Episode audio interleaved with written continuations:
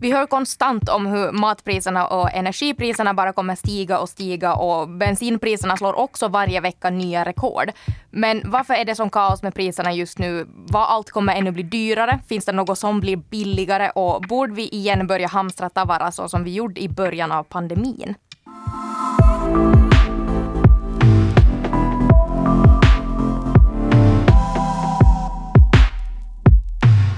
Ja, så det har ju sagts att hög inflation, dyrt bränsle och ökade livsmedelspriser är helt enkelt vad vi har att vänta år 2022. Yeah! Ja, och nu är vi ju här då. Mm. I början av året kunde man lite vara så att ni säger vad det här, men att nu några månader in så kan vi ju inse att okej, okay, det, här, det här är verkligheten. Ja. Och det är kaos och det ser inte riktigt ut att bli bättre. Tvärtom så verkar det bara bli värre hela tiden. Mm. Allt blir dyrare.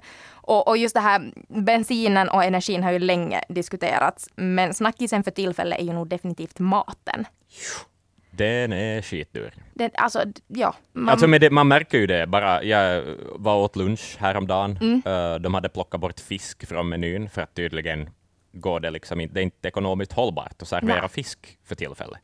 Alltså det är ju som några krigstida grejer här, men det är ju också ja, det är krigstida ja. grejer. Mm. Nej, men nu vet man vad Muffa snackar om på något vis, fast en mild version än så länge förstås. Ja, vi kan inte ännu riktigt nej, jämföra oss med Muffa, men, nej. men nu är det dyrt nu. Jo, jo, men snart dricker vi surrogatkaffe gjort på något koka något björkbitar. Eller no. Det är nog så finländskt det också, att man bara kan sluta dricka kaffe, utan man måste koka det på björk. ja, exakt. Jag vet inte om det var björk, men något ja. liknande något beskt och varmt så är finnarna nöjda. ja, men det är inte bara det heller att det känns som att det har blivit dyrt när man själv går och handlar och lite gråter när man ska betala. Mm. Utan det finns ju flera också som har börjat kolla på priserna på diverse saker och bland annat Svenska Yle har gjort en sån här priskoll på matpriserna. Mm. Att de tog då ett urval bland produkter som är de mest köpta och populära i de här stora mataffärskedjorna då K och S-gruppen. Mm. Uh, och, och gjorde en jämförelse av prisutvecklingen på de här då från slutet av mars till nu slutet av maj. Mm. Och enligt den här priskollen så är det då framförallt ägg och mejeriprodukter, mm. alltså mjölk. Kossasaft. Kossasaft, ja, ja, som har ökat under våren. Det har varit cirka 20 procent. Okay. Och sen efter det så är det ju då köttet som har ökat med cirka 15 procent. Och sen också då spannmålsprodukter som man annars tycker alltid att ska vara billiga, så har blivit förvånansvärt dyra. Ja, det där är ju liksom alltid sådär, jo men om det är dyrt så baka eget mm. bröd. Men det börjar också vara liksom sådär, ja. det är dyrare att göra det. Så de har ändå stigit över 8 procent. Så det blir, och det blir ju ändå när man är van att mjöl ska kosta 90 cent och det plötsligt kostar 1,50. Okej, okay, så, så hög prishöjning var inte, förlåt jag är inte matematiker. Men men dyrare. Men dyrt är det för oss. Det gynnar jordbrukarna, men det gynnar inte riktigt oss som vill köpa det. Men det gynnar kanske inte heller riktigt jordbrukarna för gödslet har väl sant. också blivit dyrare, men det kommer ja. vi komma in på ja. sen. Sen fanns det också i kategorin övriga, så dit hörde just kaffe och matolja, så där sades det att höjningen var 3 procent, vilket jag tycker låter väldigt lite med tanke på hur dyrt det är att köpa kaffe för tillfället. Ja, kaffe är skitdyrt, är det men det måste ju ha varit, alltså det måste ju ha varit, grundnivån måste ju ha varit hög redan ja. i samband med pandemin. Yep. Och sen har det liksom blivit ytterligare. Ja. Uh, men där är en annan tydlig förändring enligt den här priskollen var det att eh, det har blivit mycket, mycket billigare att köpa frukt och grönsaker under våren, för de har tydligen sjunkit med cirka 35 procent. Just så. så. Ja. Allt eller liksom somliga saker? No, alltså det eller? måste nog vara somliga, för ja. nu finns det ju ännu. Till exempel vitkål dyrt, men purjolök var billigt. Jaha, okej, okay, så det är inte riktigt någon logik? eller som sådär. Nej, precis, just det. Okej. Okay. Drakfrukt slår jag vad om att ännu är svindyrt. Ja, och avokado kommer nog aldrig vara billigt det heller. Nej. Nej. Nej. Och sen sades det att äppel är billigt men päron är dyrt. Så att... Hej, men äppel och päron. man, ska, man ska inte jämföra dem. Pappahumor. Ja, det var bra. Ja, ja jag läste också att eh, ett finländskt forskningsinstitut så förutspår också att matvaror i allmänhet kan bli uppemot liksom 11 procent mm. dyrare i år. Och det är ju ändå en skillnad som känns. Inte kanske för alla, men för många. Nej, Alltså ja, och sen, men det är ju så mycket annat som spelar roll också. För man, kan till, man har inte råd att köpa bensin för att köra till butiken. Nej. Sen har man inte råd att handla matvarorna. Och sen har man inte råd med energin det går åt hemma att laga den där maten. nej, nej, precis. Knäpp på ugnen i de här tiderna. Det är ja, liksom, nej, nej, nej, nej. Man ska äta råa äpplen. det är väl det. Ja, som man har stulit från grannens gård. Exakt. No, alltså vi har ju namedroppat en massa kaos i världen, men mm. To recap varför är grejer så dyra nu? No, jag, jag försökte sätta upp en så tidslinje, men jag tänker att vi, vi går igenom den allt efter ändå. Mm, mm. Så nu, om vi börjar riktigt från toppen, så i bagage har vi ju nu redan då coronapandemin och inflation mm. på grund av det. Som vi pratade om i ett tidigare avsnitt också som heter Därför är det bra att allt blir dyrare. Mm. Det um, åldrades kanske inte jättefint, den Nej, jag tänkte heller. på samma sak. Men i teorin är det bra. Ja.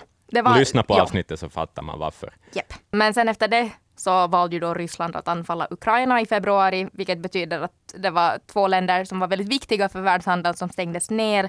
Och så kom det en massa sanktioner och motsanktioner mm. och det blev kaos. Nu har vi också en pandemin tar ny fart i Kina. Just det. Uh, och hur mycket vi än försöker också inte kanske tänka på det så påverkar Kina oss. Massivt. Massivt. Kina är en mycket viktig del av världsekonomin och det kommer få konsekvenser i andra länder. Och till exempel ur en asiatisk synvinkel så är kriget i Ukraina inte så viktigt. Mm. Inte för USA heller. Men praktiskt taget alla länder importerar så många produkter från Kina att en nedstängning där kommer att leda till ekonomiska problem. Ja, jo, man... om produktioner och vet mm. du, fabriker hamnar och taggar ner på sin tillverkning yes. och allt det här. Ja. Exakt. Så om man då tänker också på oss i Europa som kriget annars nu också påverkar så blir det ju en dubbelsmäll med Kina. Mm. Och om Kina ännu tilltar Rysslands parti så kan läget bli ännu värre med nya sanktioner också mot Kina. Och beroende också på vilket år man granskar och exakt vilka siffror man tittar på så är Kina den fjärde eller femte viktigaste handelspartnern för Finland. Så att mm. kommer inte riktigt bort från det heller, att det påverkar oss. Nej, vi behöver Kina. Yep. Så är det. Och sen är det ju också för tillfället brist på spannmål som vi människor behöver till väldigt, väldigt mycket i livet. Mm. Eh, både till oss själva men också till exempel som foder till djur. Så det blir också en väldigt så här spiral mm. av det hela. Uh, till, och till exempel Ukraina är en av världens största producenter av vete. Så när Ryssland då inledde kriget så försvann en tredjedel av världens veteexport. Shit. Och också en väldigt stor del av majs och korn. Och, och något som inte heller visste före det här avsnittet var att all solrosolja i hela världen kom från Ukraina och delvis från Ryssland. Wow! Fun fact så här. Mm. Uh, en anledning till varför Ukrainas flagga är gul där nere och blå där uppe mm. är liksom för att det är gula fält och blå himmel. Ja. Det är så viktigt för Ukraina att de har det på sin jävla flagga. Liksom. Yep. Men sen är det ju förstås kanske inte vi som drabbas hårdast av den här bristen av spannmål från Ukraina Nej. på det sättet, utan det här är galet. Chefen för FNs det här World Food Program, som alltså ser till så att undernärda barn i utvecklingsländer får mat, mm. de har tidigare alltså, de, de har tagit hälften av allt deras vete från Ukraina. Och nu är alla Ukrainas hamnar är nedstängda. De slipper inte iväg med allt detta spannmål som ska exporteras, utan allting är fast i Ukraina. Mm. Då förutspår chefen för FNs då, uh, World Food Program att miljoner med människor kommer att dö bara av, på grund av näringsbrist, på grund av det här. Och sen är det ju inte bara spannmål som det är svårt att få exporterat och importerat just nu. Nej. För att odla spannmål behövs gödsel. Och till exempel Finland har varit en ganska stor konsument av rysk importerat gödsel, så det här påverkar Finland väldigt mycket. Men det påverkar också en massa andra spannmålsproducerande länder. Ja. Och det här får ju då konsekvenser om det inte finns spannmål, finns det inte foder för djuren och finns det inte foder för djuren så finns det inte så mycket kött att köpa, vilket gör att köttet blir dyrare och så vidare. Det är en enda stor snöboll som ja. rullar runt på sädesfälten. Mycket kommer tillbaka också till de här transportkedjorna. Mycket ska transporteras, bensinen är dyr så det höjer priserna. Mm. Spannmål är det brist på, det är också dyrt, det behövs just foder. Det, alltså, det är kaos. Ser vi en ljusare framtid? Kommer det bli bättre? Nej, det gör det nog inte. Vad ska vi, om vi börjar med bränslepriserna. Olja och bränslepriserna, de kommer nog inte att sjunka i pris framöver. De kommer antagligen bara att stiga. Det här konstaterar åtminstone Lasse Korin, som är chefsekonom på Aktia, som håller koll på världsmarknaden och priser och allting sånt, vad som lönas att investera i, etc. etc. Mm. Ryssland exporterar fortfarande väldigt mycket olja, bland annat till Europa, för att det babblas ju mycket om sanktioner och att man ska liksom Europa har som mål att stänga ner de här ryska pipelinesen och, och liksom rysk oljeimport vid slutet av det här året senast. Men med andra ord så är det alltså mycket av de här sanktionerna har inte ens börjat kicka in ännu. Nej, Nej det är ju det som är skrämmande. Och det är redan dyrt. Yep. Det är redan extremt dyrt om man är bilist till exempel.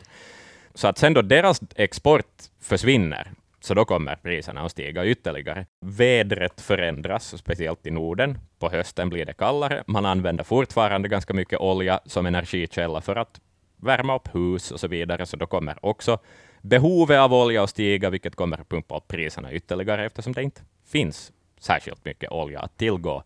Och det är just det som är problemet, för det finns inte riktigt något alternativ för den här ryska oljan som det är nu.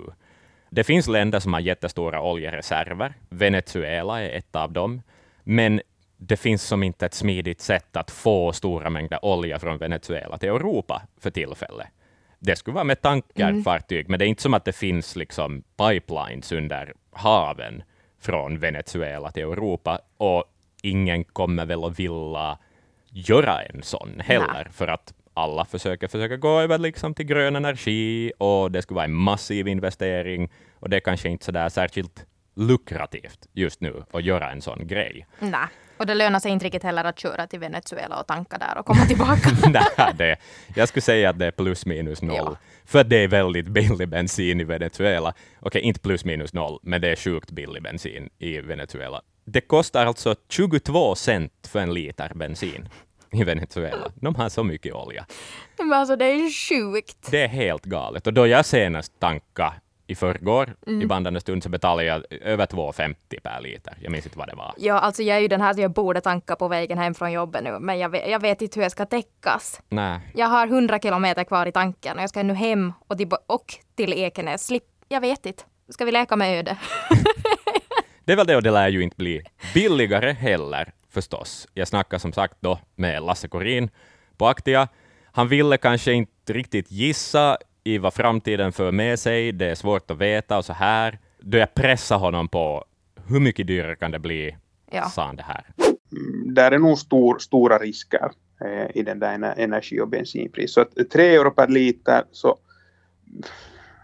inte skulle jag nu bli överraskad om det där priset stiger till det. Finns det en framtid där vi typ tankar för fem euro litern? Jag, Okej, jag vill inte ens tanka nu, så jag vill inte ens tänka på det scenariot. Nej, men, nej, men jag, frå, jag, vi snackade lite med Lasse om det också, att finns det liksom en smärtgräns? Ja. Att sådär, då konsumenterna vägrar betala mer liksom, än en viss summa. Men det är också det som är så svårt, för att vi är ändå så beroende av oljan. Mm. Sådär. Så att det är nog lite så här, tyvärr, jag, kanske i huvudstadsregionen kan man lämna bort bilen helt och ja. åka kollektivt, men det är jättesvårt uppe i Österbotten, no, för det, det finns det. inte samma nät. Liksom att, tyvärr kommer det antagligen att bli så att bilisterna bara behöver hosta upp mer pengar. Ja. Och Nej, det, men, ja. Nej, jag kan nog säga det, att vet du, far det över fem euro litern, så då sätter jag nog bilen i ståförsäkring. ja. Men jag har ju också lyxen att bo i Helsingfors. Ja, så du, så du klarar ju ja. dig. Och du kan ta en buss till Ekenäs då du åker hem eller någonting ja. i den stilen. Ja, ja, jag vet inte. Alltså där är nog också sådär, en del av mig så skulle vilja liksom sådär bara föra bilen till skroten, säga mm. hej då till fossila bränslen och skaffa en elbil. Men de är ännu ganska dyra också. Ja. Och så här, inte har jag råd att ta något lån och Nej. köpa en splitter ny bil. Och så här. Så att, it's a pickle. Energipriser, ja, skitdyrt urjobbigt, men matpriserna stiger ju också, precis som vi har varit inne på tidigare. Mm. Och det är väldigt svårt att göra någonting åt att matpriserna stiger. Lasse Korin tror att, att vi är helt enkelt tvungna att betala de priser som krävs. Lasse vill också påminna om att Finland ju är ett ganska rikt land. Många av oss har ändå möjlighet att, att fundera över hur vi konsumerar. Om maten blir dyrare så kanske vi måste dra ner på någonting annat. Kanske Kanske det är resor, kanske det är operabesök och frackuthyrningar. No, exakt, ja. liksom. Ja. Mm. ja, för jag läste också ett citat i, i en artikel att just att för de som jobbar och har inkomster handlar det mer om att vilka roliga saker man måste avstå från nu, men för de fattigare, de som på riktigt har det sämre ställt, så handlar det om brist på mat. Nu pottar det ju mig att jag bara kan ta en öl istället för två. Ja. Men inte har jag ju det dåligt. Nej. Men Det är ju så många som det här på riktigt påverkar ordentligt. Ja, och det här märks ju i Finland också. En uh, artikel jag läste på Svenska Yle, för den delen, brödkön i Vasa har vuxit väldigt mycket under ja. de senaste veckorna. De hade för en par månader sedan ungefär 900 pers i veckan som hämtar matkassar därifrån och, och nu är det uppe i 1300-1400. Då är Vasa en ganska så här liten och lugn stad och vi vet ju att finländare vill ta sitt eget ansvar och inte liksom ta sig till de här. Men, men det är ju ett, ett sorgligt faktum att det behövs och ja. då kan jag bara tänka mig hur det ser ut i till exempel Helsingfors, där sociala klyftor syns tydligare än i Vasa. Vi snackar ju om, i vårt inflationsavsnitt om lite sådär hur man kan styra konsumtion och priser och så vidare genom att göra olika saker. Då talar jag om centralbankerna till exempel och de som sitter på makten över pengarnas värde, så att mm. säga. Vanligtvis så kan alltså centralbanker höja räntor, eh, vilket då får folk med lån att konsumera mindre, vilket får efterfrågan att sjunka och därför sjunker också priset. Alltså, ja. man måste ju sälja varor och tjänster till ett pris som folk är beredda att betala. Och är folk beredda att betala mindre, så måste man sänka priserna på det de nu än säljer oss. Liksom. Det, det är logiken. Mm, ja. Men den logiken funkar inte nu, förklarar Lasse. Problemet har kommit då från, från det här, så att den här utbudssidan. Med andra ord att priserna stiger för att det finns för lite av de här varorna. Så centralbanken, det som skulle borde hända är att man ökar mängden av de här varorna på marknaden och då skulle priserna falla. Mm. Därför, därför är det en lite, eller väldigt knepig situation också som, som centralbankerna brottas med för tillfället. Att inflationen är hög och de skulle borde göra något åt, dem, åt det, men att det att Europeiska centralbanken höjer räntorna så det påverkar ju inte till exempel globala oljepriser. Okej, okay, så vi, liksom, vi sitter mitt i smeten nu då? Ja. Kan vi göra något? Något? Förutom att klaga. Lasses idéer var, vad ska vi säga, alltså lite ovanliga för att komma från en chefsekonom, mm. måste jag säga. En möjlighet är att vi ska äta mindre kött, till exempel. Det går åt så otroligt mycket spannmål till att mata djur som vi sen äter. Den, den största delen av jordens odlingsareal går åt till att göra djurfoder. Är det här en resurs som vi skulle kunna omfördela. Alltså nu är det ju på det viset, ur ett ekonomiskt synsätt så är det ju väldigt resursineffektivt att på det, göra på det sättet. Ja. Så här. Och speciellt med tanke på sen klimatförändringen som gör att det blir torrare och svårare att odla etc. etc, etc. Yep. Det är ändå något vi kommer att behöva fundera över i något skede. Och, och för alla sura där nu, så man behöver inte bli vegan, nej. nej. Men man äter mindre kött. Ja, nyckelordet. Precis, precis som vi måste kanske tänka på att dricka två öl mindre. Grönsaker har blivit billigare, eller somliga grönsaker. Kött har blivit 15 procent dyrare på bara någon månad. Så att statistiken säger ju det lite åt en, att vad är det som lönar sig att köpa just nu. Mycket ser hopplöst ut. Ja. Det blir bara dyrare och dyrare. Men det finns ju vissa saker faktiskt som blir billigare. Mm. Vi var lite inne på det redan, att just grönsaker och frukt. Obs, inte alla, men många verkar sjunka i priserna. Mm. Ni ska köpa purjolök. Men purjolök är grymt bra. Purjolök är, det är som vårlök fast billigare, tycker jag. Man men kan sätta det i sallader, man kan göra soppa av det, man kan ha det överallt. Men är det en nödvändig produkt? Det är en mild lök och jag skulle säga att lök finns ju i alla recept i hela världen. Okej, okay, typ. det är sant. Eller hur? Jag kan också meddela mm? ett glädjebud. Möbler är någonting som har blivit billigare. Möbler och mattor faktiskt för ett år sedan så hade vi ju ännu den här, om man kan säga den här inredningsboomen, att när människorna börjar jobba på distans, jobba hemifrån, så man har satsat lite mer då på hemmet. Men att jag säga att de satsningarna börjar vara gjorda än att om du har köpt ett bord eller har köpt en ny matta så du behöver inte göra det varje år. Jag tycker att det börjar nu synas då i priserna, att, att deras priser börjar komma ner. Det är inte liksom som att du kan köpa ett bord till hälften av priset, liksom, utan vi talar om procent alltså enstaka procent billigare. Ja, okay. Men ändå, det tycker jag är ganska fantastiskt. Och sen är det ju ännu en sak, det är ju de här uh, Elon Musk skulle vara nöjd. Nej, men det är elbilarna. Och det är inte det att elbilarna har blivit billigare, utan det är ju bara det att det är billigare att ha en elbil. Ja. För att det, är så f- nu är det ju dyrt också att ladda den, för att el är också dyrt för tillfället. Men bensinen är så pass mycket dyrare att det lönar sig att ha en elbil. Sammanfattningen är att allting är piss just nu Ja. och sämre blir det. Liksom, det är ju det som är sammanfattningen.